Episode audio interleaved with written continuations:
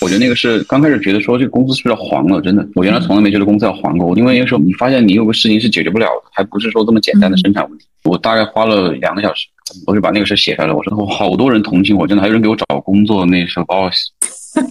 真的我还有好多人给我找工作。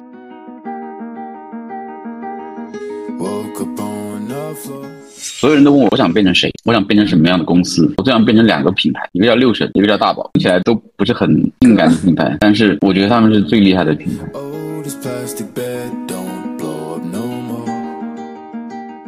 我原来被很多投资人骂过，就你做这些事儿，你不应该把东西卖得很贵吗？我完全理解他的想法，因为像他们做的都是类似像欧洲的那堆的那种小众类，自己做一个农场，自己做一个小工厂，然后东西卖的贼贵，可能你服务你的。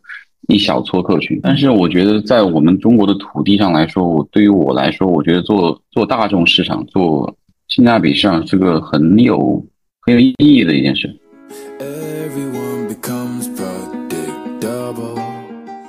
大家好，我是解说咨询的创始人张扬，欢迎来到我的播客《张扬聊品牌》。这是一档聚焦探讨消费品品牌数字化定位、营销及管理的栏目。通过对谈消费品领域的资深专家，揭秘消费品品牌成功的底层奥秘。欢迎大家收听。今天的嘉宾呢是寻汇记的创始人林汉总。我在之前呢看过很多关于他的资料，刚才也跟林汉总聊了一会儿啊，就是可以说他是截止到目前我采访过的最有趣、最神秘的一位嘉宾了。为什么这么说呢？因为他在美妆行业的整个创业路径啊，和大多数的。呃，这种新锐品牌都不一样，他们他不是在这个光鲜亮丽的写字楼里面跟投资人这个推杯换盏、指点江山，然后哐当一下子拿到一个什么上亿级的融资，然后品牌被安排上铺天盖地的广告，与这些品牌的这个创业的历程不一样啊啊！他早在新国潮的爆发之前，也就是二零一六年，他在海南创立了寻汇记。呃，他经历过进口品牌碾压国货的时代，同时呢，也见证了咱们新媒体电商逐渐颠覆我们传统电商的整个过程。更重要的是呢，他的创业是始于在海南做芦荟种植，产品所使用的原料呢，都是自己一亩地一亩地的种出来的。另外，在这里插播一则小广告：结束打磨了三年的数字革命模型体验课，刚刚在视频号小店发布了。在品牌定位、营销及管理方面需要帮助的朋友，可以戳 show notes 里面的二维码了解课程详情。那接下来呢，我就帮大家好好的采访一下我我们今天的嘉宾，传奇人物林汉总，就有请林汉总来给我们直播间的小伙伴们打个招呼吧。嗯，大家好，我是寻汇记的创始人林汉，今天非常高兴张扬老师邀请我参加他的。呃，播客，然后今天可以跟大家深入的聊一下，就是我是怎么去做品牌，我是怎么看待品牌的。那林汉总在正式开始之前啊，和惯常一样，能帮我们简单的介绍和总结一下自己过往的一些学习、工作以及成长的经历吗？包括创业的经历。嗯，我是在国内和在美国都读过大学，然后呢，我是在一一年毕业的。毕业了以后呢，我就开始进入了一个世界五百强，做了三年的管培生。然后那个时候做了，那个时候在做的时候就是做线下的零售的管理培训生。然后一四年开始就自己创业。我们我第一份创业是做韩妆，就是韩国美妆的代理。但那个时候呢，就是有点像现在的 TP 公司，做韩韩妆在国内的线上的总代理。然后那个时候当然运气也比较好，是做的时间也相对比较早，所以说我在那个时候韩妆我们就很短的时间就做起来了。然后我通过我自己做代理韩国美妆的时候这个经验，然后我就进入到了整个的美妆供应链的这个事情里面来。因为原来我说实话，我只懂可能只懂销售，只懂嗯品牌这个事儿，但是我不太懂生产的事情，嗯。当我开始进入到整个韩妆供应链的时候呢，我就发现了，其实，在其中，因为我当时卖的时候是卖很多类型的不同的类型的护肤品，但是我们在那个时候芦荟类是卖的比较好的一个品类，所以说我当时就很好奇，然后，嗯，这个芦韩国人自己做芦荟供应链是怎么做的，然后就开始往上去一环一环的去找他们供应链的关节点。OK，你找到最后，你发现其实，在十年前，整个韩庄在整个亚洲卖的芦荟类原料全部都是从海南进的，就是这个供应链是他们自己十年前就在亚洲做好的，海南去采原料，因为海南会有很多农民在种芦荟那个时候，然后呢，他们韩国人自己的供应链就在海呃海南做成芦荟干粉。做完了以后，就发到他们韩国，在韩国或者是像国内广东啊或者上海，呃，他们自己的工厂来做加工。所以说，在这几年，就是这十多年以来，就是你能看到的韩国类芦荟类产品的原料源头都是海南。所以说，这个就促使我当时，因为我当时创业的时候，其实其实呃也是七年前，快八快快快八年前了。那个时候，其实你也。没有这些什么叫战略意识，其实也不是很懂。但核心就是说，你觉得这个原料是海南在海南种的，在海南制作的，那我们是不是可以在原产地，我们做一个现在叫做在地品牌或者叫产地品牌这样的一个概念？而且我可以用一些更好的方式去做这个原料，去做这个产品。因为我在创业的那会儿，大概在一五年底的那个时候，其实还是韩妆最火的时候。因为韩妆在那个点上来说，全线碾压所有的品牌，嗯，然后在营销渠道，就是营销渠道端完全是垄断的地位。但是，因为其实我们那个时候想，我自己想做一个国产的时候，我就去想说，别人已经做的这么好。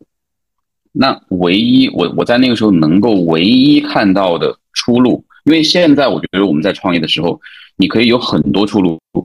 但是在那个时间节点，我们唯一能看到的出路就是我做一个国产的出路，就是说我在产品端大升级、大翻越，我才有可能。因为那个时候是可能小米刚出来，小米比较火的时候，哎，你会发现说，好像说做。把产品升级是一个国产能够有出路的地方，因为在那个时候，我其实我们需要花很多时间去解释，就是说我们做我们是一个国产，但是我们也比我们不是说那种很烂的国产，我们是很用心在做产品的国产品牌。然后所以说我在那个时候，因为我们的核心是在二零一五年一六年的时候是没有人用到说植物原液这个概念的。就大家只说植物，但是没有人说到原料这个环节。OK，因为那个时候我去海南开始接触到供应链之后，我就找到了我现在合伙人，就是嗯，他们整个家族都是在海南去做芦荟口服类的药品原料和一些保健品原料的。所以说我发现这个原料可以用原液来制造的时候，我就对于对于这个事情，我就产生了一个想法，就是。我们能不能不要用原来的制造方式去生产产品，而是用新的方式去生产产品？就比如说我我我现在在喝的这个这个茶叶，其实像霸王茶姬，包括像今现在喝的咖啡，它一定都是现做的，就是它一定是做类似于咖啡到咖啡的新鲜萃取，而不是用再喝速溶咖啡的。就是原来的制造方式，你们可以理解成。速溶咖啡可以理解成我们在喝果珍，嗯，那当时我在想的想法是我们能不能做，呃，鲜鲜榨咖啡，然后能不能做 NABC 果汁？其实我们现在整个护肤品的很多的生产流程，包括原料来说，嗯，方法很像 NABC 果汁的制造过程。所以说，因为用这种制造工艺，我可以最大化的保留整个原料的活性以及多糖含量。然后我完全换了一种生产的方式，就原来都是干粉制造，百分之九十几都是水，然后你加一点点干粉，就你这个就叫一个一个植萃类产品。嗯，但到了今天，其实有很不只是寻味剂啊，我觉得很多类型的产品都开始用高浓度的植物原液去代替水，作为这个产品的溶剂去去做生产。嗯，这个也是我们当年可能在一六年。这个产品做出来，我因为我那个时候也没什么钱，所以说做出来之后真的有人在买你的东西。就核心是，呃，我们把我们整个怎么做这个产品的方法和工艺，我们那个时候就就照实写出来。然后其实你有很多用户，你真的是像我们，如果你是类似叫芦荟类高度，呃，用的比较多的人，你对这个事情比较了解的，你大概看一眼我们怎么去做这个产品的，嗯，你就不太会去选，你就很容易选择我们这个决策是比较好做的，嗯。嗯，然后整个寻味记可能在一六年就是品产品刚刚出来那会儿，就就就是大概是这样的一种思路，就是我们从产品端。跟原来的产品完全不一样了，嗯，因为因为我为什么自己要去做工厂这个事儿，也是这个核心，因为当时没有工厂会接受你说用原液，因为没有原液这个原料，当时没有人可以去卖原这个原料，大部分就只卖干粉，因为干粉会便宜很多，而且生产的时候特别简单，但是你用原液的话就两码事儿，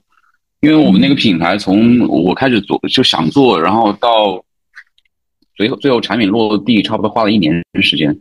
其实很大的时间就当时用在了原液去做稳定性的时候，因为你高浓度的植物原液就像果汁，就像鲜榨果汁一样的，它很容易，它的活性高的话，它很容易变质，包括它的配方体系也很难做，所以说我们可能刚开始花了快一年的时间去做整个配方的稳定性，然后我们到了后面才开始，哎，这个。整个体系做的比较稳定了之后，OK，我们的新品才能叫比较正常的能够开发出来。嗯，我们第一代产品开发的时间是蛮久，作为护肤品来说，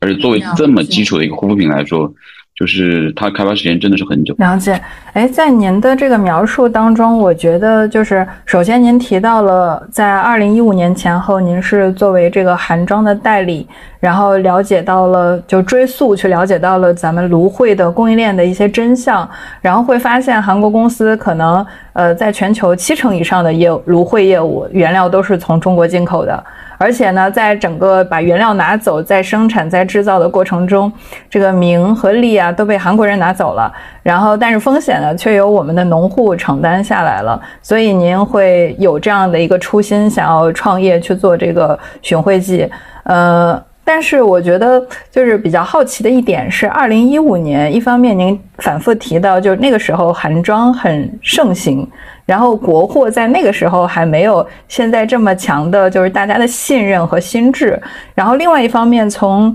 呃这个营销的角度来讲呢，也没有那么多的新媒体渠道帮我们的新国货发声。所以您在这个节点，然后而且还听听说这个把把这个原液做出来，还投入了很长的时间，估计在这个时间过程中还有很多的这种。财务方面的投入啊，呃，所以风险是很大的。所以做这件事儿，选择做芦荟这个赛道，扎扎进这个赛道，就是除了在刚才说到的情怀和自己发现了洞见了这个呃，在呃供应链里面的一些呃机会之外，您还考虑到了哪些因素呢？是在当时在创业的时候，第一个事情是你做的那个韩妆品牌，它并不属于你，就是当然别人是随时可能会收回去的。嗯嗯嗯，而且第二个事情是，当你越了解供应链的时候，你越想去改变这个事儿。呃，因为这个事情的核心是在那个时间段，韩妆的供应链是非常强势。韩妆的工厂其实很多时候强势过品牌公司，跟今天不一样了。韩妆的供应链在那个时间段强势到很多韩国的小品牌都不知道自己的成呃。东西是怎么生产出来的？他只给你一个成分表，但是你说具体怎么生产的，工厂是不会给你的。嗯，然后所以说，我会觉得我为什么当年其实非要去自己去做一个工厂的核心是在于说，我也不信任在那个时间段，我也不信任韩国工厂，因为他根本就是他他不会给给你他怎么去生产这个东西的信息，你自己作为品牌的。的 owner，你自己不知道你产品怎么做出来的，在那个时间点，其实我也不太相信，就是国内的供应链。但是现在我就很多都改善了，所以说在在那个时间段，我就想说，第一个事情是我希望做一个属于呃自己的品牌，就是你对这个事情有掌控力的。第二个事情是，呃，我觉得还有很大很打动一个我一个点是在于我自己是一个紫外线过敏的人，所以说我长期是需要使用芦荟胶这个这个产品的。然后包括很多芦荟类的护理，就是包括全身面膜啊之类的这种类型的产品。我当时去看了新的这种做法以后，我们在想说这个东西会不会有更好的功效？因为我们打样的产品，我自己用了之后，我觉得哇，这个东西对我太有用了。嗯，就是我一定要把这个东西做出来，因为那个时候其实不是说你想做，就那个时候是没有什么宏宏大的品牌梦这个事儿的。嗯，不是的，我那个时候其实想法很简单，就是说我能不能做一个东西，真正可以解决像我这种，第一个对紫外线过敏，嗯，第二个是对很多类型的这种外接触类型的物质会过敏的人，解决我过敏的事儿。然后呢，我如果能解决这个事儿，大反因为在国内紫外线过敏的人大概有大几百万，快一千万。我说那把我就把这个当做一个药在做。我如果能够解决这么多人紫外线过敏的问题，OK，我觉得这个品可能是一个可以长期制作的一个品。它不一定多大，但是至少对于我来说，我确实是离不开这玩意儿。这个是我做这个事儿的底气和基础。并那个时候真的不是说你对这个市场有什么洞见，然后你觉得这个市场可以做多大，然后风口是怎么样的，完全没有。核心就是第一个，我我觉得我需要；第二个事情是，我觉得好像国内有这么一大帮人跟我一样的需要这个东西，然后我把它做出来了。OK，那就行。虽然您形容的说它不是一个呃。特别宏大的蓝图，但是用朴素的这种供求关系，我们去解释的话，就是，嗯，也有很多这个去解读品牌的，呃，这个一些呃大师啊，都反反复复的强调什么是品牌？品牌其实就是在给消费者创造价值，然后再满足一些消费者未被满足的需求，而这个需求背后呢，就是再加上一个元素，就是时间。它能够持续提供价值，那它最终就会沉淀成为品牌。那所以放在咱们身上也是一样的。这个芦荟它作为一个原料，呃，我们会发现有很多这个抗过敏的成分里面都会添加芦荟，甚至呢不排除说有直接把这个芦荟叶那个外面的表皮呃削开之后，直接用里面的这个果肉。都敷到你的一些过敏处，它就有可能会减轻你在过敏当中承受的痛苦，能迅速的缓解。啊，所以就是呃，好像我们本身就对芦荟的这种植物，它能够您刚才讲到就抗紫外线过敏，就是有的时候晒后修复的时候敷一片芦荟的肉，就可能会很舒服，然后很快的就回到正常的健康的肌肤状态。啊，老百姓天然就有这种认知，所以当呃这个虽然我们只抓了这么一个成分，并且把它融到我们的品牌名里面，核心就想在这个赛道扎根儿去做好的前提下，我们老。百姓还有这样的一种认知，未来我们只要能做到这个芦荟等于寻荟剂，其实某种意义上它能够覆盖的市场，呃，包括这个市场需求、市场规模，是我觉得是不可小觑的。是是是，但但是其实因为你像芦荟这种品类，它不是一个，有很多人同样给我说过这个事儿啊，就是类似于说芦荟这个成分，它不是一个风口类型的东西，它是很传统的，就很多人会觉得它很土。啊，嗯，对，但是因为核心是我，呃，我们自己的用户，包括我自己，对于这个东西来说，它对我们是有用的。就是在会议开始之前，你说这个事儿，就是为什么植物类的有一些成分容易被反，就是可能过几年之后，它会被反复拿来炒的点是，对，我觉得它能够反复被拿来炒的核心是它有用，它要完全没有用的话，它过了就过了，嗯。它能够被反复抓出来使用，包括添加，然后你可能还是成为一种宣传类型的东西的核心是它有用。我觉得其实跟凡士林是一样的，说凡士林是一个多古老的成分，但是今天来说，其实我觉得凡士林还是可以解决很多问题的。为什么？因为它真的有用。甘油。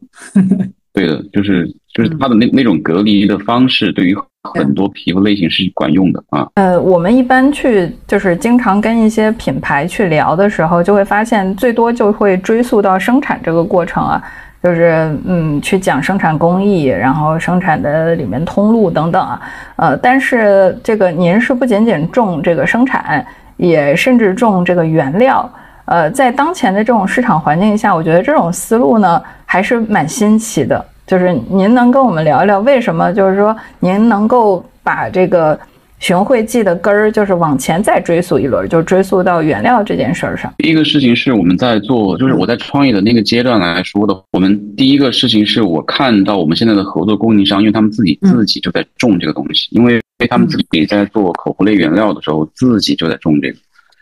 确实是芦荟的那个时候，你看到现场的芦荟的那个长得好坏，你只要去对比一些，你可能看到其他的。就是我其实对我来说，我当时就就觉得说，我一一定要看到那个地的时候，我就说我一定要把这片芦荟变成一个品牌的原料，因为它长得真的太好了。因为你你很多可能我们只是说一个提取物，你看不出它的好坏来，啊，对，就是我们只是很很很片面的说一个一个什么什么提取物，但是你但凡看过现场的种植。然后以及看过他们，不管是果实也好，还是他们现场的生长状态也好，这个差别太大了。嗯，就是那个时候，因为我们自己在，我自己在跑韩装供应链，因为韩装供应链不是自己的，就是他会，他会，只要只要是卖给他，他都收。但是你看到的他收的那个原料参差不齐，但是当你看到就是我们原来就是我们现在雄鸡在用的原料的时候，哇，我看到那个地，我就觉得我一定要把这个做成。我们自己的原料，就是那个感觉是怎么说呢？他没有这么理性的，就是他觉得哇，你这个东西东西太好了。然后第二个事情是我们在做每一批原料的多糖检测的时候，就这个事情很关键，在于说我们的芦荟其实要比呃别的品牌芦荟要种的时间要久两年，要多两年时间。的核心是在于它的多糖含量会高很多。嗯，这个东西药监都不测，都不管这个事儿。没有人管你的，你你这个原料到底是种了一年还是种了种了四年五年的？但这个事情你但凡这对这个东西有要求，我希望说我对这个事儿是有要求的，我希望这个事儿能够做的做的很久，那我就希望把这个标准给它再提高。嗯，因为这个核核心提高的核心是，就有一些品类是有一些品牌，我觉得东西是越做越烂的。嗯。就是我觉得有一些东西是品类会被劣币会驱逐良币的。那我觉得我们在做这个事情，我想认真做个十年二十年的话，我是希望把它标准给提高的。嗯，所以说我们这么这么多年在做这个事，不只是萃取，我们自己在在种植这个事情上，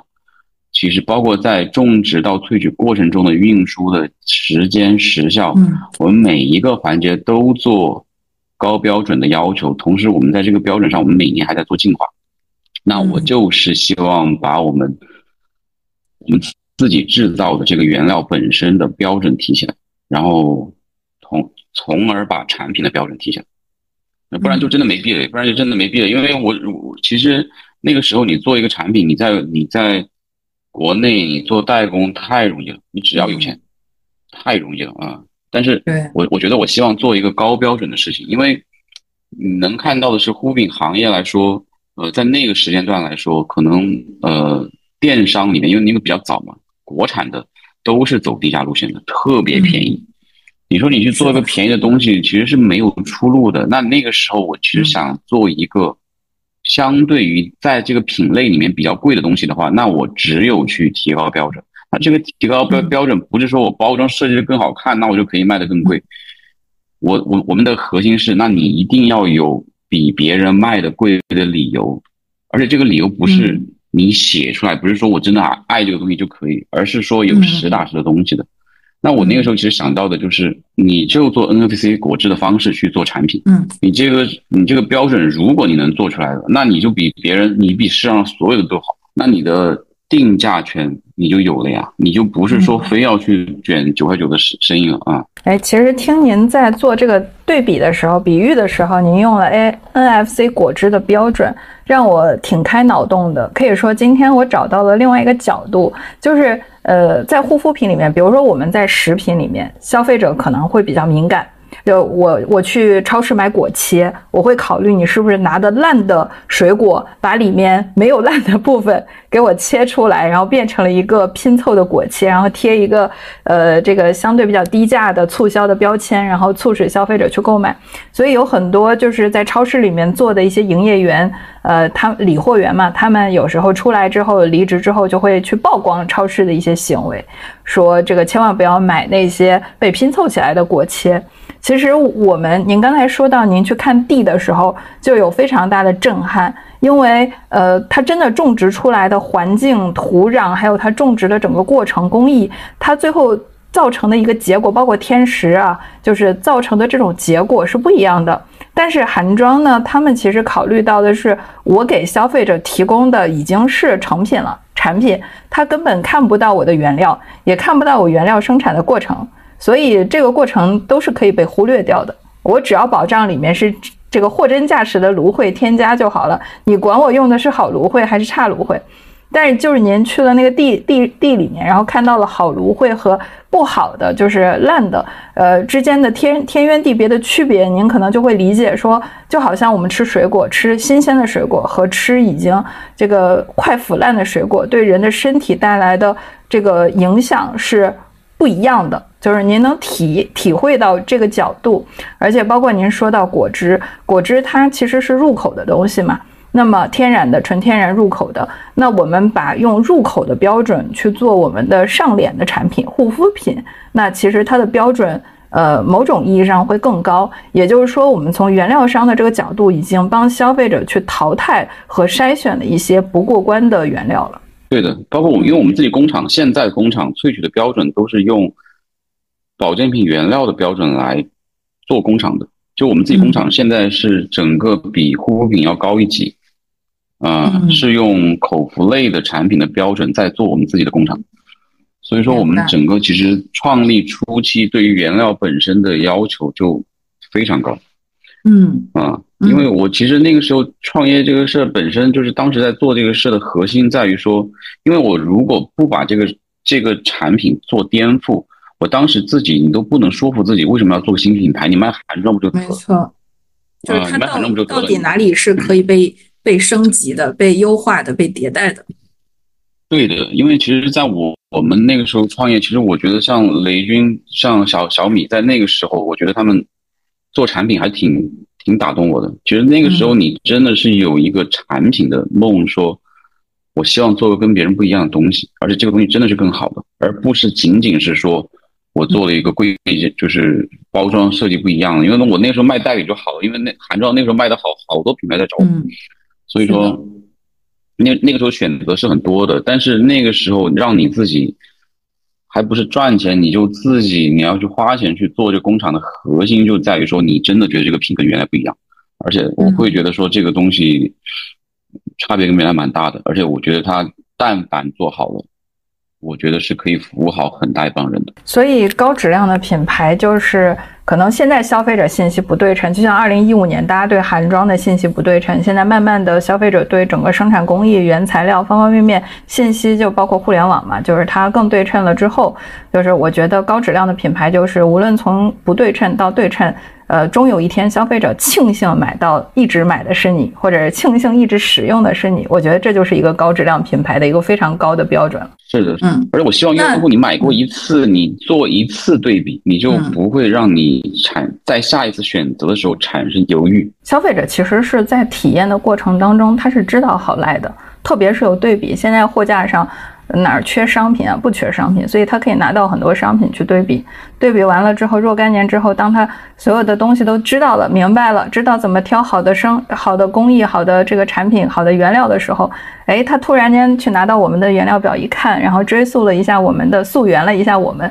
会发现，哎，还好，好险，好险，当年好选择了我们。对我觉得这是一个。嗯，就就好像那个同仁堂，我之前也在直播里面提到他挂的那个对联嘛，就炮制虽繁，必不敢省人工；品味虽贵，必不敢减减物力，对吧？就是这这句话不是说写给消费者看，它不是一个营销，它是写给自己的，它是一种价值主张，就我们都要按照这个标准去做产品。嗯嗯，那那我还是比较好奇的，就是呃，您说到这个原料，特别是芦荟的种植，对最后产品的出品，它的作用非常大。那您能详细的跟我们讲讲？确实，您是我采访的。第一个啊，就是把产品都追溯到原料这个角度，甚至种植这个角度的嘉宾了。然后我还特别好奇，就我们打开一下这个这个这个这个小脑洞啊，就帮我们对称一下，就是它怎么从种植到研发，最后到生产，它整个流程是什么呢？第一个是种植，呃，从种植端开始啊，嗯，但因为我们现在其实是种植面积比较大了，所以说他们自己不会自己会长苗，然后我们的苗可能大概都是。一年到到一年左右的苗，然后我们就会把很多苗。第一个是，你你定期的一定要把小苗移栽到空地上去做小苗的管理。那把小苗种下来以后呢，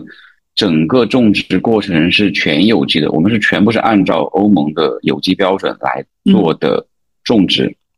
然后我们整个的土壤和苗本身也会有拿到那个有机认证。然后呢，第一个是从种植端开始。我们就这个芦荟一定要种够五年，五年时间我才能摘它。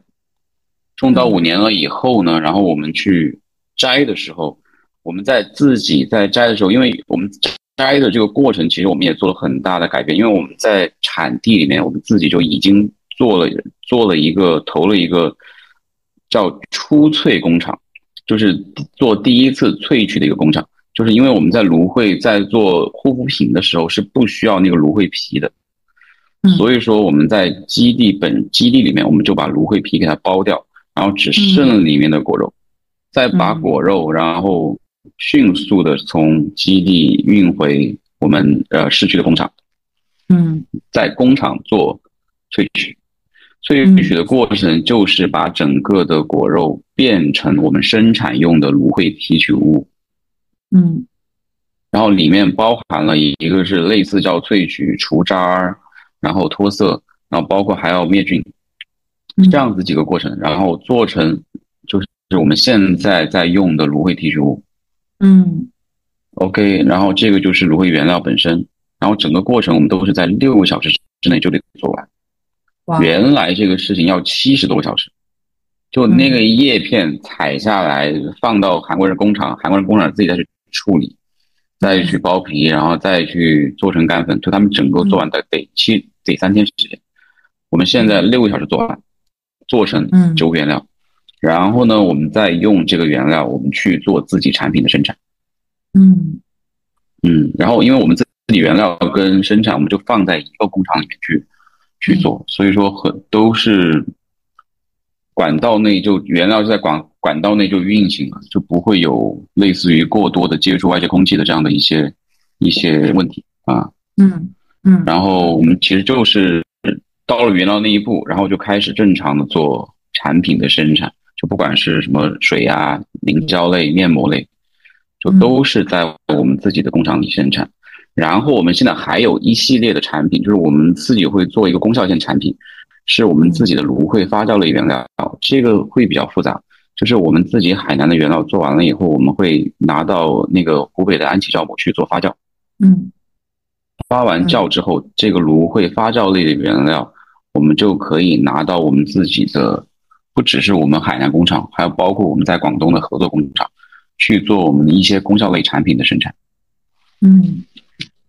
嗯，就是我们现在大概就两条线会会。做呃原料就大概是两个出路，第一个就是原液类产品，原液类产品的话，大概率就在我们自己的海南工厂做。然后呢，我们发酵工发酵线的功效类产品，我们就在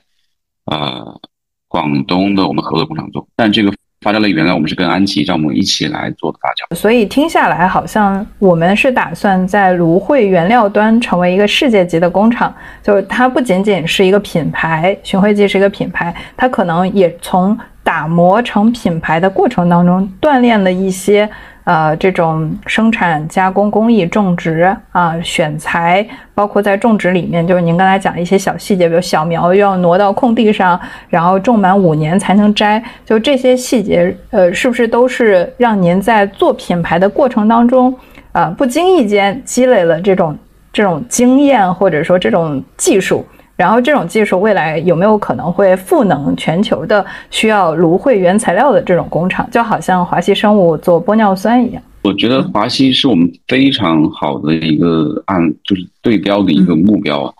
就是现在我们自己供应链在做的不只是芦荟的事儿，我们自己现在也种了很多的仙人掌。嗯，然后我们也种了一些做其他植物的尝试，就是不同种类的仙人掌，因为仙人掌抗氧化效果特别好。所以说，我们希望成为国内一个在热带植物种植和提取上面非常有优势的一个供应链品牌。就我们不只是一个做品牌的品牌管理公司。嗯。啊，因为我觉得品牌这个本身本身在国内做品牌的难度是很大的，而且我觉得作为呃，我觉得作为一个供应链来说的话，我们其实希望把自己的供应链能力能够更多的赋能到其他的品牌里面去。其实今年我们已经在给一些国内的品牌做原料供应和生产的事儿，但牌子多哈，因为我们成本相对贵。但是已经在做这个这个业务了，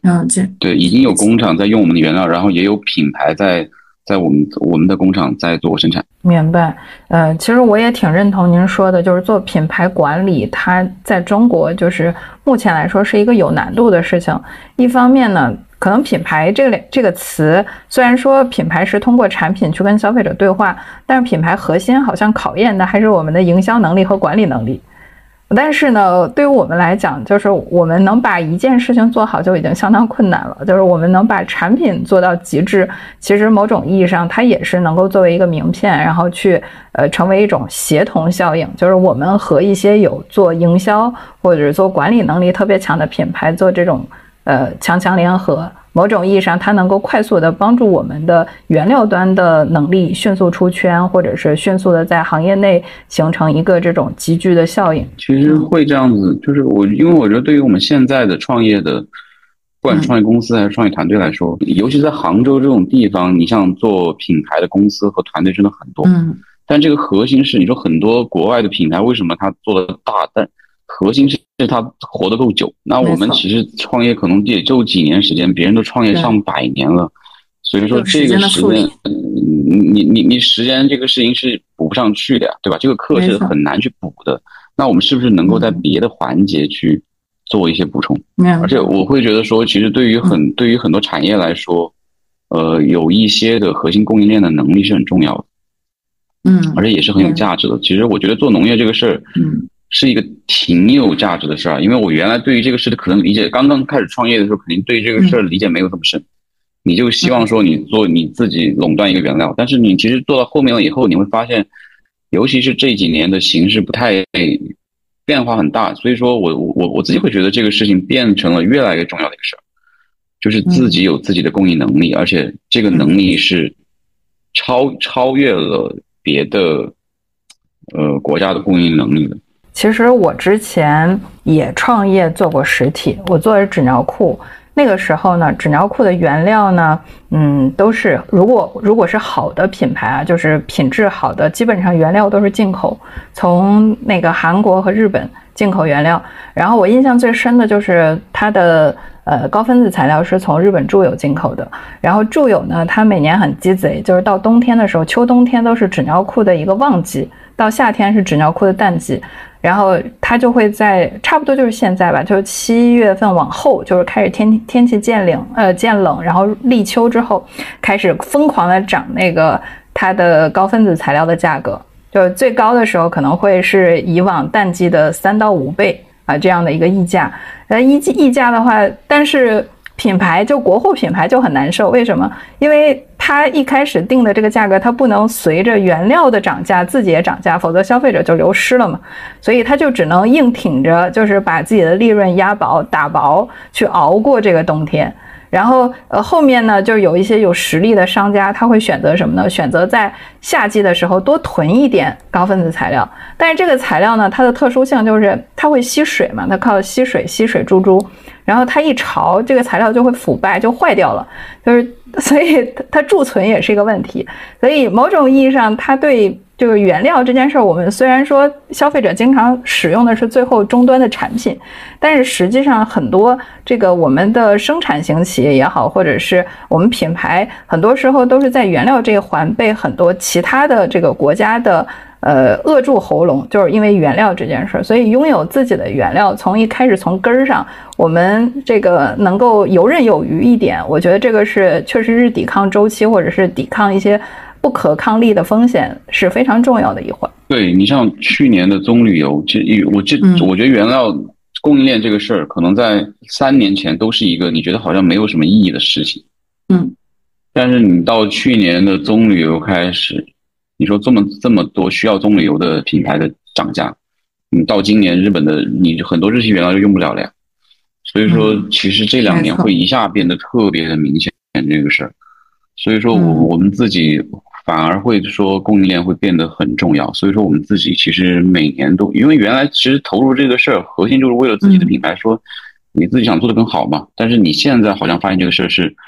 其实可以赋能到很多你的同行们，然后。可以赋能到很多别的工厂的。明白。我看到就是追溯到就是去打原料，就不仅仅是我们啊，就这两年，包括像林清轩，他现在也是反反复复在强调就是山茶花的概念嘛。啊，甚至说要打通这个中国的山茶花源头的种植，就是您是不是也隐隐约约感觉到，就是随着呃越来越多的新锐品牌进来，就是它在不断的不仅仅是提供新的产品概念，也在不断的用这种概念去教育用户，所以这个主打植物概念的品牌，呃，未来会越来越多，而且他们是不是终局都是通过？种植这件事儿，或者原料端去呃建立自己的品牌护城河呢？我觉得不一定是植物系的品牌会去做这个事儿。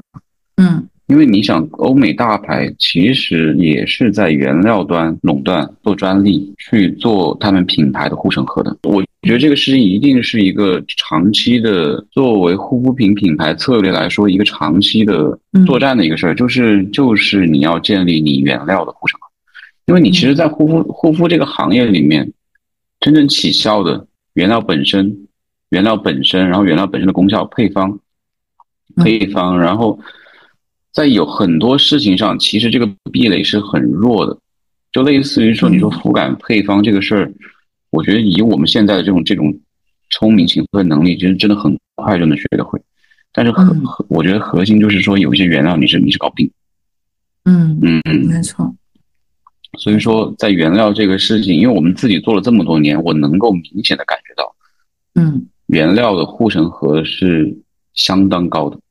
就是能把原料这个事做好，别人真的不好来不好来抄你，他可以卖的比你更低价，他可以渠道比渠道能力比你更强，他可能跟经销商的关系更好，但是他超不了的，他就超不了。那那个原料的护城河它高高在哪里呢？就是它的差异点是什么呢？我举个例子，今天还有人会说我想做第二个福瑞达吗？嗯，他能做得到吗？他能做成第二个华西吗？我觉得这个太难了。就是刚你你就是你就算是来种地，不会是很难种的。你就算种一个快一点的，你至少都得要三年时间。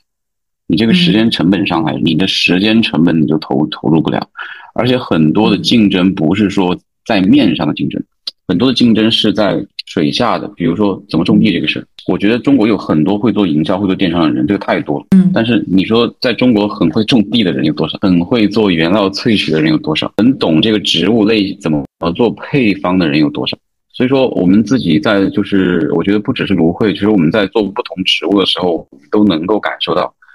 不同植物在种植上的要求会不一样。就是你你你你去认识，光是种植这个事儿。我觉得一个团队花两年时间，我觉得才算是能够入门。嗯，因为我们也跟那个热研院在合作，热带植物研究院，这个是嗯植物里面的中科院。我看他们怎么在做植物研究这个事儿的，从苗到萃取到应用，就整个过程其实花了非常多的钱和时间。就这个事情真的是一个很困难的事情，所以说，而且这个事情是一个。它不热闹的事情。所以说这个事情，你你没有对于这个事情有时间上的投入和精力上的投入的话，你不是说很多壁垒是靠钱能够怼出来的。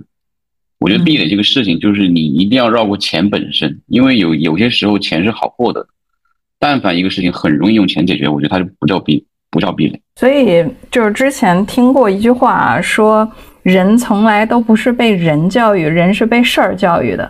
就换句话讲，这些品牌之所以成为巨人，是因为他踩的坑足够多，他是一步一个台阶才爬到泰山顶的。就是你想快速的，就是我从山下爬到山顶，它不是一蹴而就的事儿。核心就是你在这个过程中没有看到过那么多的，不是说没有看到过那么多正确的路，是没有看到过有那么多的坑。因为我们看到的都是幸存者偏差，看到他是做对了什么，但是他在做对这件事之前，他做错了什么，这个经验才是最宝贵的。而且我觉得活得久很重要，就是一个品牌就是要时间累累出来的，嗯。那呃，我看到在护肤品市场啊，就是有很多的功效都在卷，比如说像美白啊、抗老啊、修复、抗衰等等。呃，咱们那个呃寻辉镜呢，主要就是做呃功效是补水保湿，然后镇定舒缓。呃，这些功能就是和我们的芦荟的这个原材料相关。我刚才听您讲，我们也在种植仙人掌，因为仙人掌它的这个抗氧化的功能很强，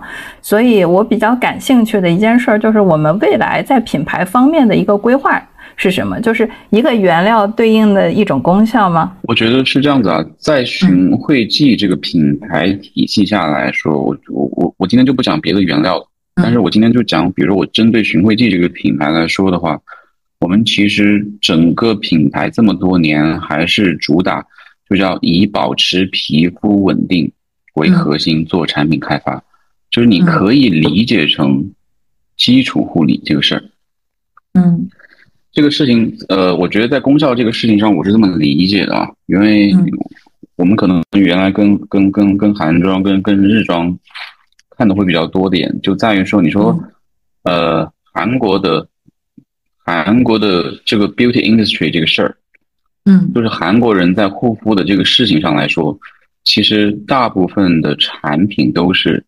日常的维稳类的，然后周期性的去美容院、去院线去做保养。对，我觉得我们因为前两天还在跟同行聊这个事儿，其实在于说，你说功效类这个事儿，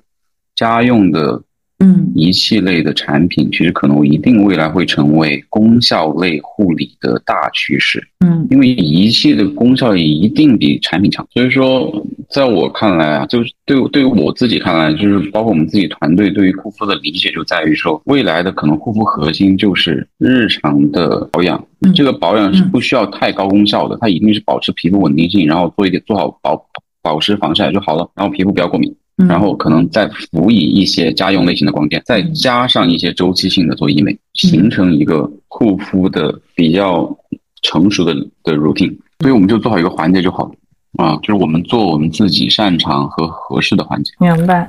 哎，我觉得这个挺有意思啊，就就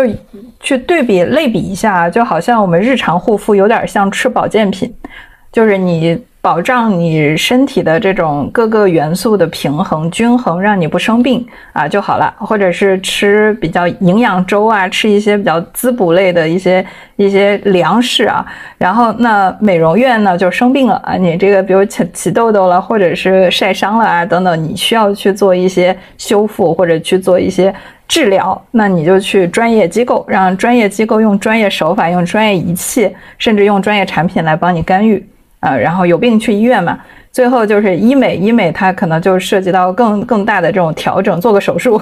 所以它它是就是专业人士这个干预专业的问题，但是我们现在好像说给到护肤品太大的呃要求了，就是希望这个护肤品它就能跟。这个吃那种返老还童丸似的，我往脸上一擦，我一下从这个四四五十岁一下子年轻到二三十岁，那是不可能的。所以它可能会就需要更多的这种人为的，或者是刚才讲到的美容院也好，仪器也好，医美机构也好，就是需要一些外部的专业人士的干预或者专业设备的干预。所以，呃，就是您对护肤品的，我觉得它的定位是非常。真实而且非常纯粹的，就是它，它它很简单，然后它打破了就是很多呃这个美妆企业新新锐品牌就在讲就是夸大的夸张的去讲它的功效的这个这个这个屏障，然后去讲了它真正的呃。终极能力，或者说它最根本的能力，就是保持皮肤稳定的，呃，这种这种效果啊，就没有那种呃附加的。就我们只要人健康，天谁还天天去吃药，对吧？就天天我我见过有很多，跟我们现在的媒体的属性，因为关系太大了。因为你现在对对，不不说的很夸张，你就没有人看你，然后就没有人买你。其实这个事情就是，我我我觉得，因为这个事儿。不只是我们中国现在这样，其实日本十十几年前就是这个样子。就当年日本人风靡开始做美白的时候，你说杜鹃醇就那个时候出来的一个东西，嗯嗯，确实是很有效。你包括那个时候用青坤，嗯，就是其实我们现在经历的是的的的所有的周期，我觉得在国外都经历过，只是说那个周期它上来了以后，它风口上来了以后，你要去追它吗？对吧？它不一定是对的，所以说，我觉得有些时候可能我们自己创业的时候看，就是看一些这种别人已经做了很久的一些一一些终局的案例。OK，那我们会觉得说，如果他可能会回到一个理性，我觉得今年已经很理性了。我觉得今年大家已经非常理性，嗯，就是可能在前两年，我讲实话，我们自己自己做投放都投不了，那别人觉得你哪有你有什么用？那个时候那个时候前两年真的很火的时候，别人都不接我们，说你有什么用？嗯，就你你你有什么强功效，对吧？你有什么强功效？但是到今年，我这个感觉很明显，就是因为我们这几天还在做投放，还在跟红人聊，我红人就知道说，前两年把脸用坏的人太多了，然后到了今年开始，就是我觉得大家其实也是说，我这个很正常啊，就是可能有些风口起来以后，那大家可能会去追，但是就是一定会回归理性的，就不管你是。消费者踩的地雷，然后红人踩了地雷，然后你包括是可能作为渠道商来说，你你自己也踩了地雷。OK，那你总会回归理性，就是可能有一些东西再被炒的点就在于说，哦，你你看了半天，你会发现你试了半天。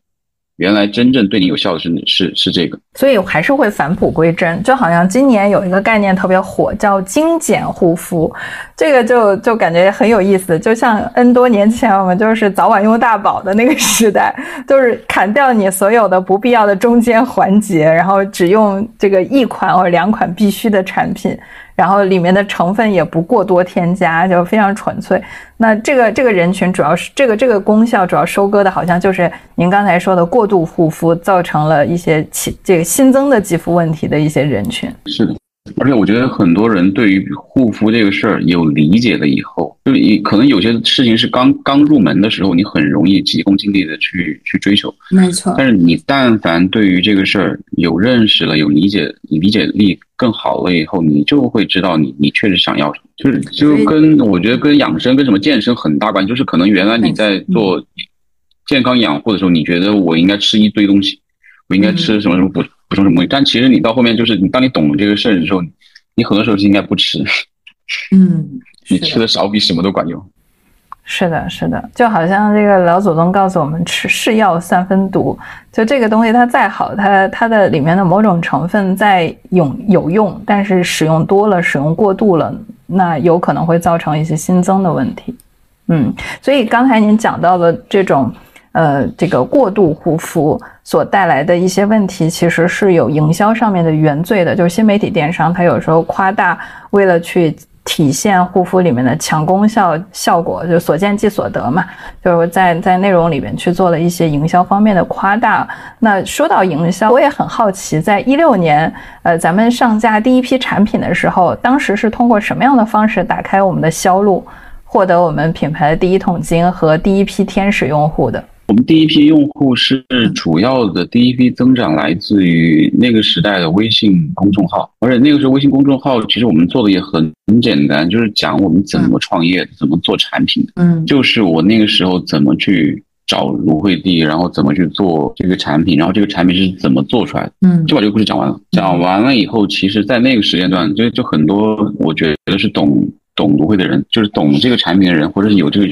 跟我一样的会有遇到同样问题的人，那他就会来购买。这个其实就形成了我们第一帮顾客。而且所以说，因为我们整个产品的复购率是很好的，其实我我我对于我来说，有些时候我没有把它当做一个护肤品在卖，我其实把它当做一个半个药在卖。就是药这个东西，你你你就是你，当你需要了，你过敏了，你被蚊子，你小孩被蚊子咬了。你痒的时候，你就会开始想哦，用芦荟胶。包括我自己做手术了，然后我那个手就有疤嘛，然后我就拿那个，我天天拿那个图啊。就当我需要的时候，我就想起它。哎，我觉得就是，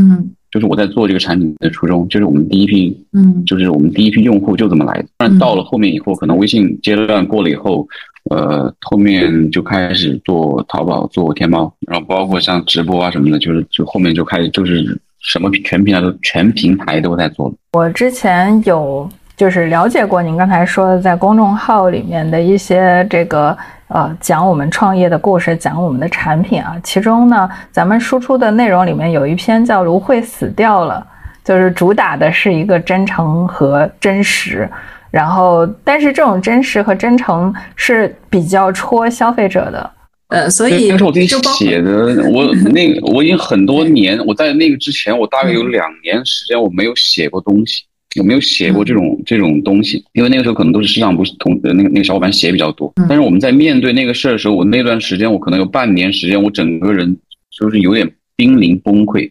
就在于说你第一次发现种地这个事儿的风险这么大。你原来觉得说你作为种地你能怎么样，对吧？你嗯，对于海南来说，你就无非就是可能你下一点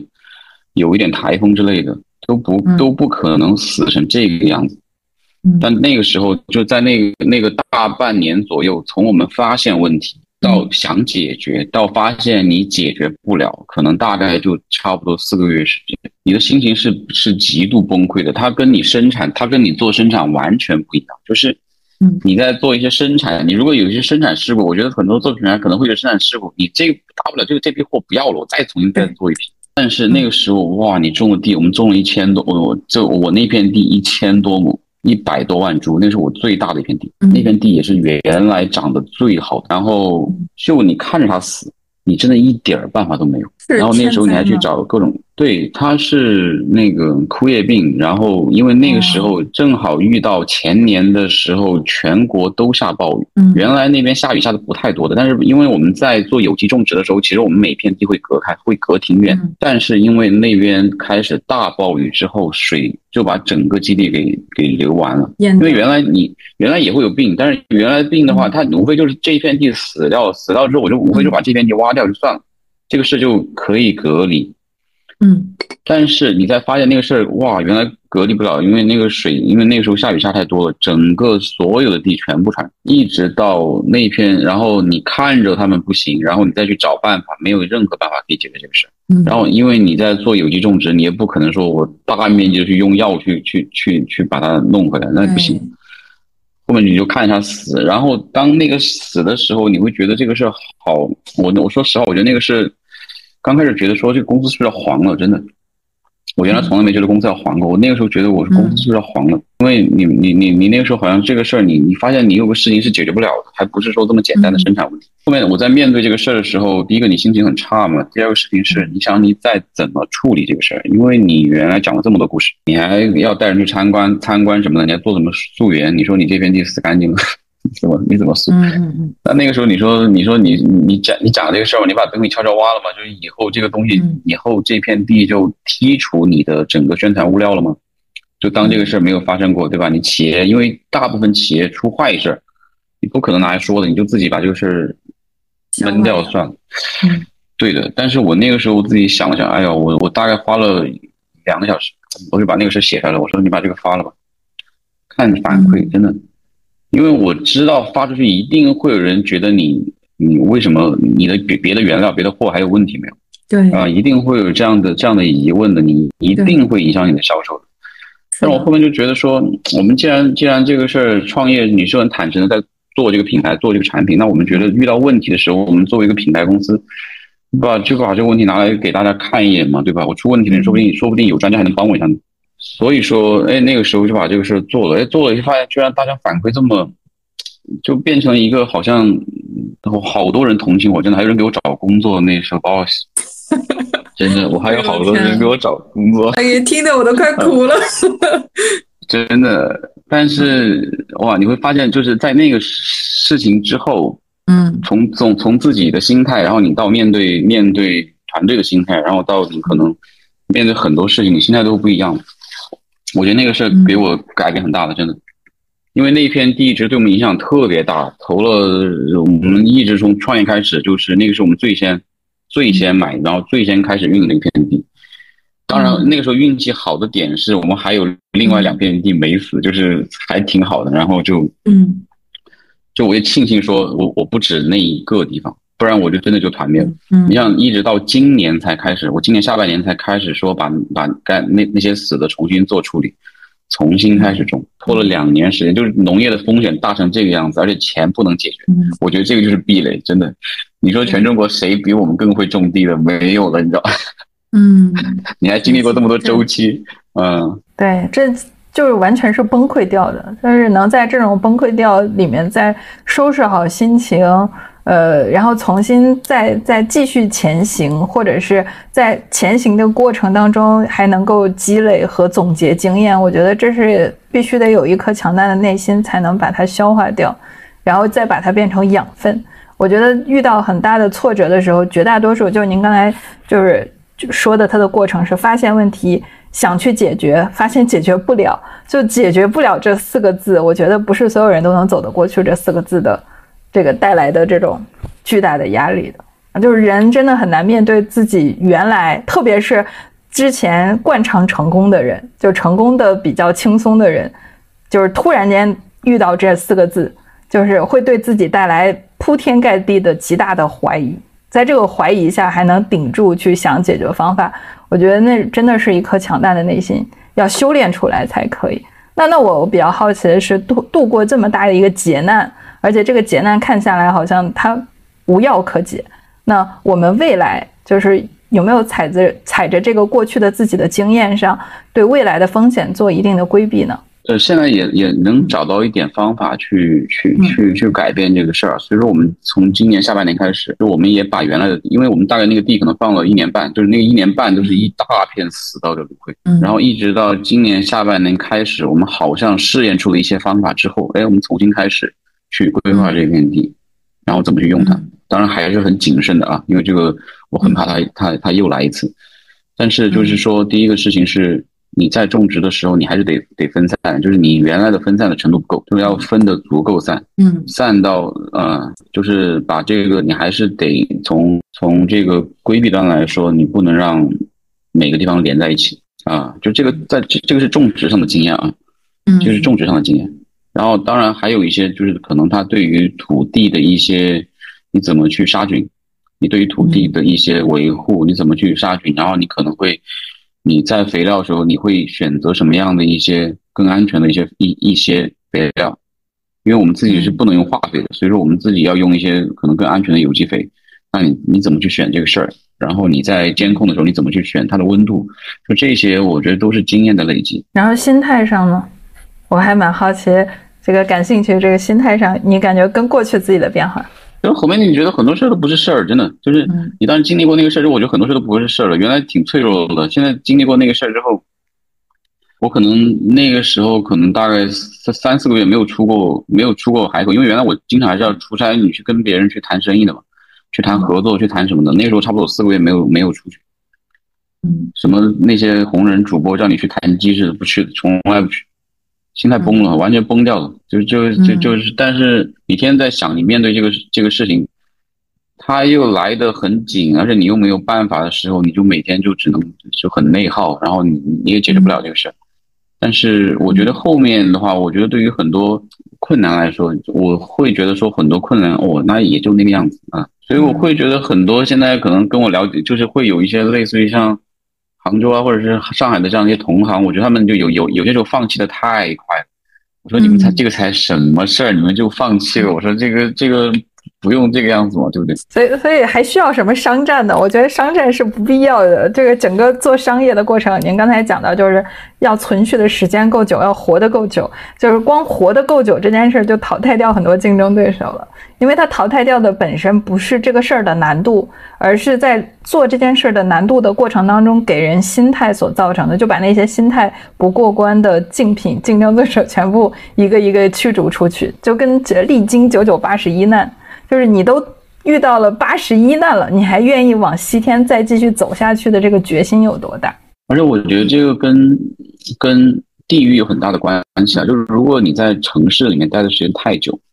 嗯，就是很多人会觉得时间是你的敌人，就很多创业公司觉得要跟时间赛跑，天天听着要跟时间赛跑，要用金钱买时间。但是你你在你在地里面待的时间多的时候，就是你在。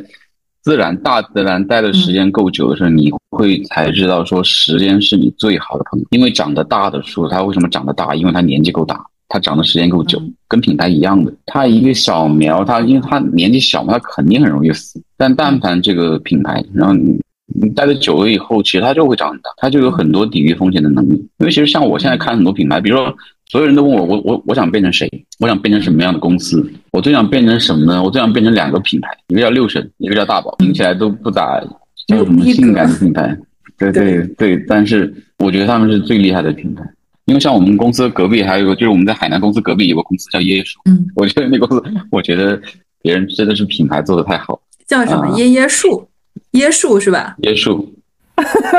他真的是就是。固执的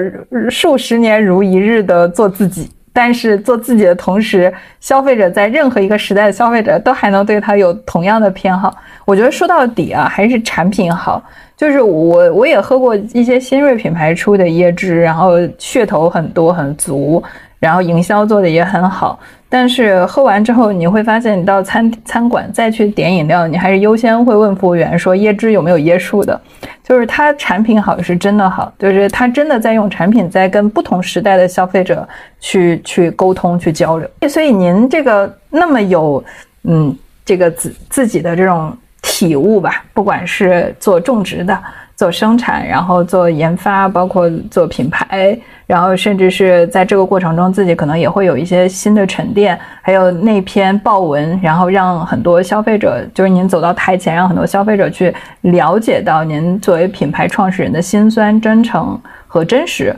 那有没有想过自己去打造一个个人 IP 呢？就是比如说，现在不是很流行说品牌创始人站出来给品牌做代言？哦，就是你，你有在做或者有打算在做这件事儿吗？我我我觉得可能那个是那个是一个必须要做的事儿呀。就是我觉得我我接下来可能会会去开始去做那个事儿，但是因为那个我当然很不想这么去做，但是我觉得好像现在那个事情是一个唯一的唯一解，就是你品牌要找增量的话，那个是一个那个是一个是少数的少数的。我稍微等我现在的管理工作没有这么忙了以后，我就去做那个事儿。我觉得您有这种天然的能力，就是从表达，然后从您的这种经历阅历上。还有一个事儿，我也想听听您的意见和想法，就是您怎么看待这个花西币，这个这个七十九元的这个事件？就是现在国货好像挺起起伏伏的，我感觉挺波折的。然后您内心对于这个整个事件？呃，包括对于现在消费者，就是它衍生出来，就是现在消费者对国货的态度，您您是怎么思考的？我觉得是这样子。第一个事情是我还是觉得花西子这个品牌很值得尊敬，因为我真心的觉得他们，因为创业这么多年，他们创业时间跟我们差不多。然后我真心的觉得他们在做很多事情上，不管是产品、学、文化，嗯，每个环节其实都在做。很努力的创新，我我我我是我是珍惜这种能够，我是珍惜这种努力的同才的，嗯，就是我会我会觉得说，有人在做，有人在往上做事情，而且在很用力的往上做，因为往上是个不容易的事情，降价是便宜的，是简单的动作，嗯，但是能做，你希望说东西做得更好，做得更不一样，当然可能会更贵。我觉得这个事情是个很是个难度极其大的事情，然后我也觉得他们做了很多很多值得我们学习的一些产品设计。所以说我当时觉得，我当时觉得是，但是我但是我觉得我我我我还是挺尊敬他们，挺不容易的。那可能在那个 PR PR 这块有一点点感觉冲动了，可能没有经验吧，就是没有踩这个坑，第一次踩。但是在前期品牌视觉产品，然后方面包括消费者端对消费者的声音的这种聆听，还是非常值得我们国货去学习的。它身上有很多坚持不变的元素，坚持的元素。对，但我还是觉得就是时间不够久。其实我我我我是我觉得，如果这个牌子不再过过过个二十年，就这个就是个很好的故事，真的。对，你说欧美的那些品牌，哪个没有这么一些对 一些狗血的时期，对吧？我们再我我们再往回看，其实欧美的那些现在的现在的大牌，那个在那个时间段就是比现在狗血的多的这样的一些故事嘛。嗯，所以我觉得这可能是一个品牌，可能我觉得国属于国产品牌的一些必经的之路啊。它还需要一点沉淀和考验。就是才能走到他想要走到的那一天。对，但是你作为一个你作为一个品牌创始人，你也很理解他现在的难困难和和难处，因为我特别理解他发疯，真的。那我我也可能这样子。对他需要有一个宣泄口，就像当年您有芦荟死掉了这个宣泄口一样。就这篇文章出来，确实如您所料的，就是它一定会有一些风险，就 PR 一定会有风险。这个风险就是你刚才说到的。呃，可能大家会因为这个原因对产品产生质疑，但是，但是他就需要把它表达出来。对，对的，他，我觉得他可能也是一个重新筛选的一个过程。那我们巡回季除了在线上有布局，咱们线下是不是也有一些布局？就是我们现在目前的渠道布局是怎么样的？是一个大概的什么样的比重呢？我们现在大概的比重可能是阿里系占四十，然后嗯。抖音占三十，嗯，然后剩下的还有还有三十，然后线下的可能其中占了十左右。就线下还是个很难拓展的渠道，就线下我们还在努力啊。就是线下是我们现在要接下来要努力去慢慢拓展，因为线下渠道我觉得跟线上还是差别不不还是差别很大，因为我们毕竟还是一个可能从线上走起来的品牌，所以说还是有到线下之后。还是会有很多问题，所以说我们这两年也在积极的做调整，但是难度确实也很大。而且我觉得线下可能整体的大盘情况不是特别的好，所以说你这个时候我们再去做渠道的难度又比原来大了。当然，我我我觉得，我觉得核心还是只要产品好，我觉得慢慢慢慢做应该是可以，就应该是可以做起来。嗯，我还我还是对线下还还是很有信心的。很多电商品牌好像在做线下的时候遭遇到最大的一个挑战和困难就是定价。就是货盘，呃，因为线下渠道它自动就你要考虑到中间商它的利益嘛，但是线上又是直接 to C 砍掉中间商，它本身的定价原则都是两个不同的生态了。是的，我到线下以后，哇，疯狂说我贵，就是疯狂的说我很贵。我说我东西都才三十多块钱，然后因为因为你线下你就直接跟。十六块九，然后现在的韩装三折两折供货，现在的韩妆就大跳水啊！现在韩妆大跳水，我们直接进，品线就二十三块钱三百毫升，我三十八块钱四十毫升。天呐！呃，我原来就是你做线下之前就觉得还好，但是你到了线下之后，哇，那就所有人都说你贵，所有人压你降价，你就现在就很难，就就是没有，就是还是一个价值选择的问题，就是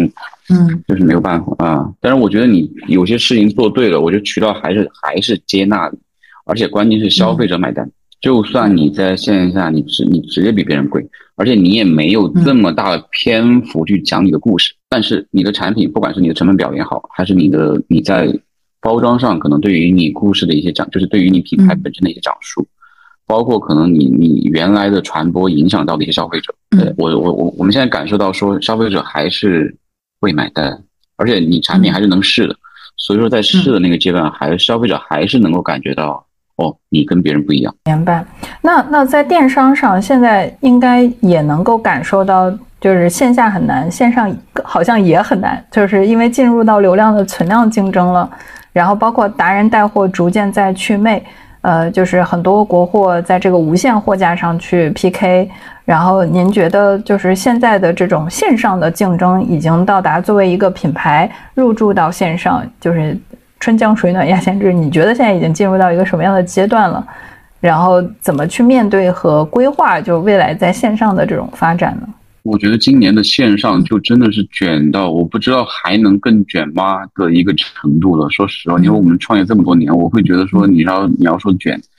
我真的觉得今年是我见过最卷的阶段。嗯。因为你现在也马上到双十一了嘛，所以说你可以看到很多品牌机制放出来的货，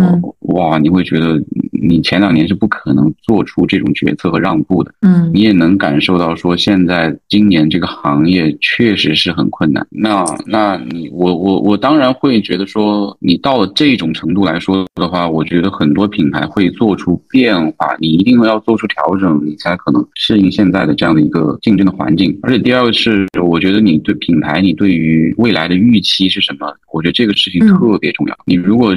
还是想说，像原来我们可能一八年、一九年那会儿创业那会儿，你就希望说你短期做的很大，然后增长率做的贼好，然后去融资、融融资、融资再融资，你靠这个去过日子。我觉得你有那那种预期，可能现在就会过得比较痛苦。但是我觉得，如果我说你现在是还是希望说扎扎实实做产品，做你自己专业的事情，我觉得机会还是很大的。因为我觉得现在的消费者，包括达人，包括渠道。其实是也在选良币，就也也在选更好的东西。它并不是到了一个说是比你烂的东西比你卖的好得多的的的这种情况。嗯，所以说我觉得消费者理性是一个好事儿，其实是给了很多产品。嗯，我觉得对于消费者，你有洞察，你对你你对消费者需求满足的比较好的人，我觉得一定是有大机会。其实我在就是。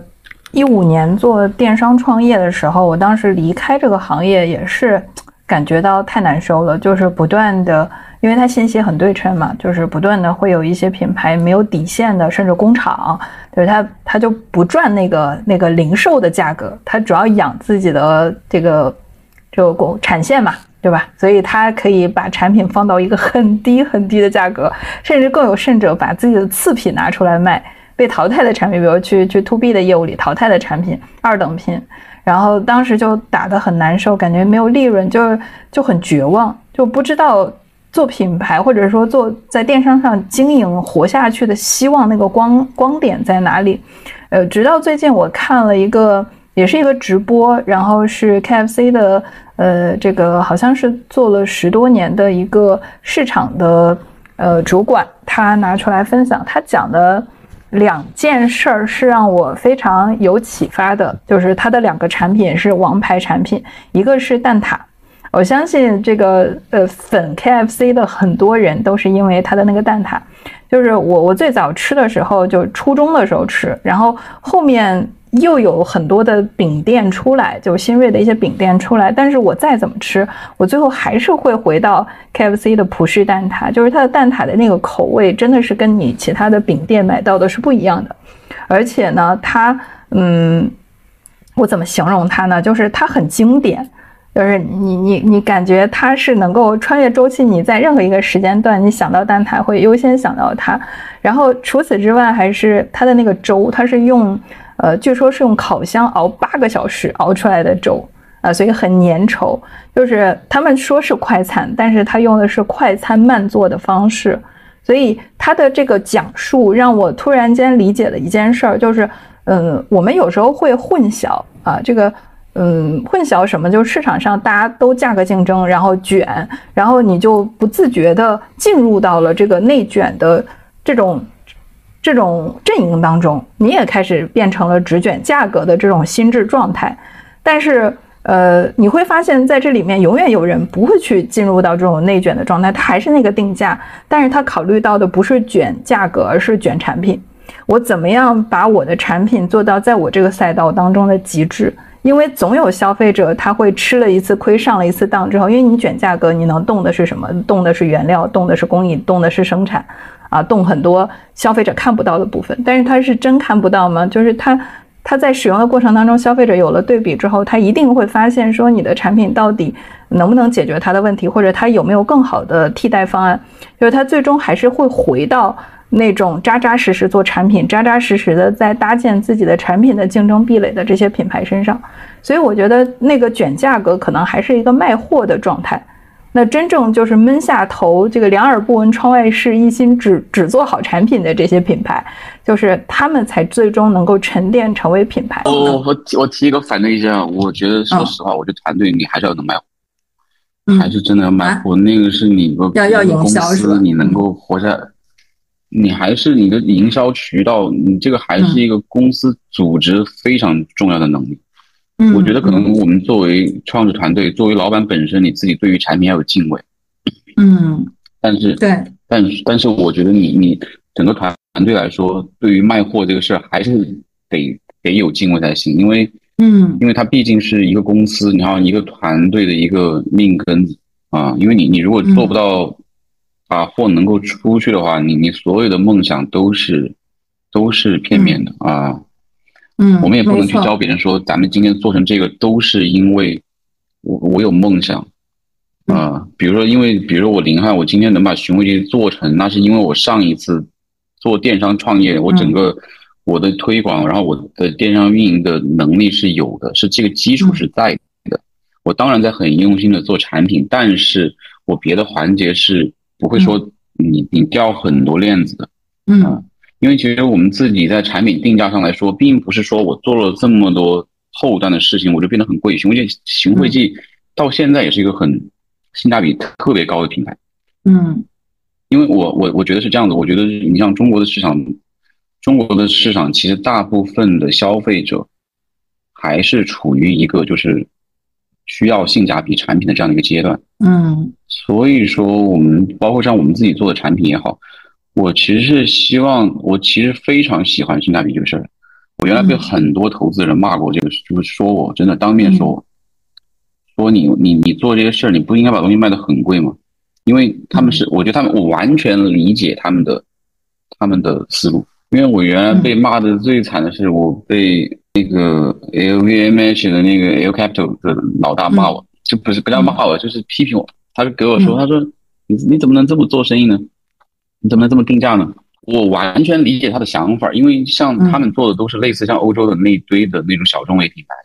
可能自己做一个农场，自己做一个小工厂，然后你东西卖的贼贵，然后就是可能你服务你的一小撮客群。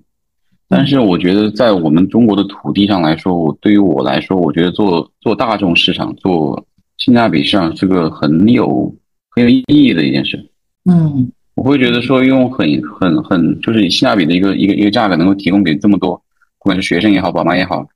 他们需要的服务的人范围更广一点。对对对对，我觉得其实也是一个选择啊。嗯。但是我觉得卖货能力很重要啊，我们不能在这说说，因为这么多 创创业者在听，我不能说这个事不重要啊。卖货是这样，嗯，我我觉得有一个角度是比较对我们做品牌有利的，当下就是内容。就是以前的卖货可能比来比去，它真的只能比价格了，就货架嘛，对吧？就是你在看不到真正产品的时候，你在搜索端，你只能货比三家看价格，最凸显的就是价格加一张图。然后，但是现在呢，就就开始有了可以品牌发声的这么一个窗口，就是你能够呃。不是光在讲杀价格，而是说我在讲价格的过程中，就性价比也要有性嘛，有价，就是它怎么给你提供这样的价值，它是有一个表达的这种这种契机。所以我们在做品牌营销的时候，它可能不仅仅是一个流量营销，它可能更多的是流量加内容的营销，就是内容解决的是流量传播的质量的问题。嗯，但是营销渠道这些都很重要，真的。对，嗯，对，对。然后我看咱们在，嗯，呃，我看咱们在一八年就开设了小红书，就是咱们怎么看待像这种比较新的，呃，也其实也不叫新了，就是小红书电商，他现在想要去好好的发展一下自己这种买手直播的这么一个一个体系嘛？就是您您怎么看这个这个这个事情呢？我们应该是小红书第一批店铺，就那个时候是邀请制的，那个时候还叫小红店吧，好像。就是那个时候就邀请我们去做红书的电商，嗯，然后因为我们算是做红书电商做的比较早的一个品牌，但是核心是我们在那个时间段的，就是我觉得跟现在抖音能力一样，就是说你有你有短视频能力的，你有直播能力的，嗯，你直接去搞直播，你直接去搞抖音，嗯，然后对于我们来说，我们可能。图文能力相对于短视频能力更强一点，嗯，那我们就认真的去做我们自己的。我我觉得，如果是有图文能力的团队，其实是应该多在小红书来做内容的。而且我觉得小红书是一个能够养出品牌的的平台。我觉得很多平台都养不出品牌来，嗯，因为你抖音，我觉得养的是 IP，是落到个人头上的 IP，它并不是说它可以把品牌给养出来。但是我觉得红书是一个可以把品牌这个东西养出来的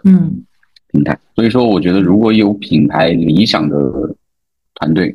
我觉得还是一定要重视红书这个渠道。嗯，就是还要结合自己的基因，自己在内容端的擅长的部分，然后以及这个平台它到底对品牌的这种势能的积累有没有一些帮助。然后去综合选择适合自己的这种平台和渠道啊，对我就是你如果真的想做品牌来说的话，那品牌我觉得小红书是很重要的。那那我们未来是想自营，还是说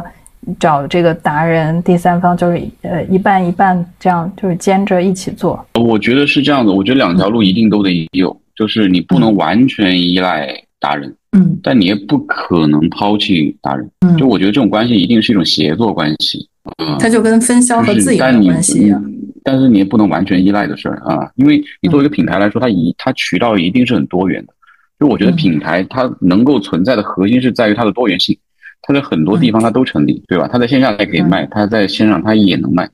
就消费者在很多地方都会做这个选择，是因为这个这个品牌本身，但是它出现在哪里，是你是是你自己团队的渠道能力的问题。那那说到渠道能力啊，就是您包括您今天直播啊，就是在杭州，呃，咱们呃这个呃寻汇记它的种植啊等等是在海南，然后但是咱们可能营销还有这个呃其他的一些管理团队可能是在。啊，杭州啊，那在人才结构上，这种跨区域的管理会不会有一定的难度呢？肯定是有难，对我来说肯定是有难难度的。所以说，我现在还花蛮多时间要做类似于异地管理的事情，尤其是两个团队的磨合的问题。本来风格差别就很大，杭州我觉得现在是全中国最快的一帮人都在杭州待着。然后你像我们在海南，原来在海老团队都是在海南，所以说，嗯，两边的频率上差别是很大的。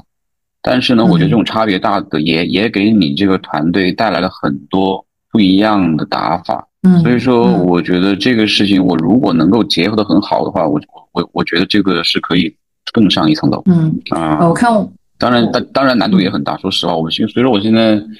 还是要花很多时间做管理的工作的，所以这个创业的过程当中，这个一号位啊，他就像一个企业的天花板一样，任何事情都需要他决策，所以他的时间就显得尤为重要，包括他的精力放在哪儿就显得尤为重要，要去平衡。那最后收一个尾啊，我们还是说一说双十一吧。咱们今年呃寻汇记的双十一的目标是什么？今年可能想冲三千吧，想做三千，嗯嗯嗯，是是两个平台加总是吧？放一起。放一起，OK，嗯，对，嗯嗯，那我们今年双十一最值得期待，因为可能呃，我们有一些这个消费者，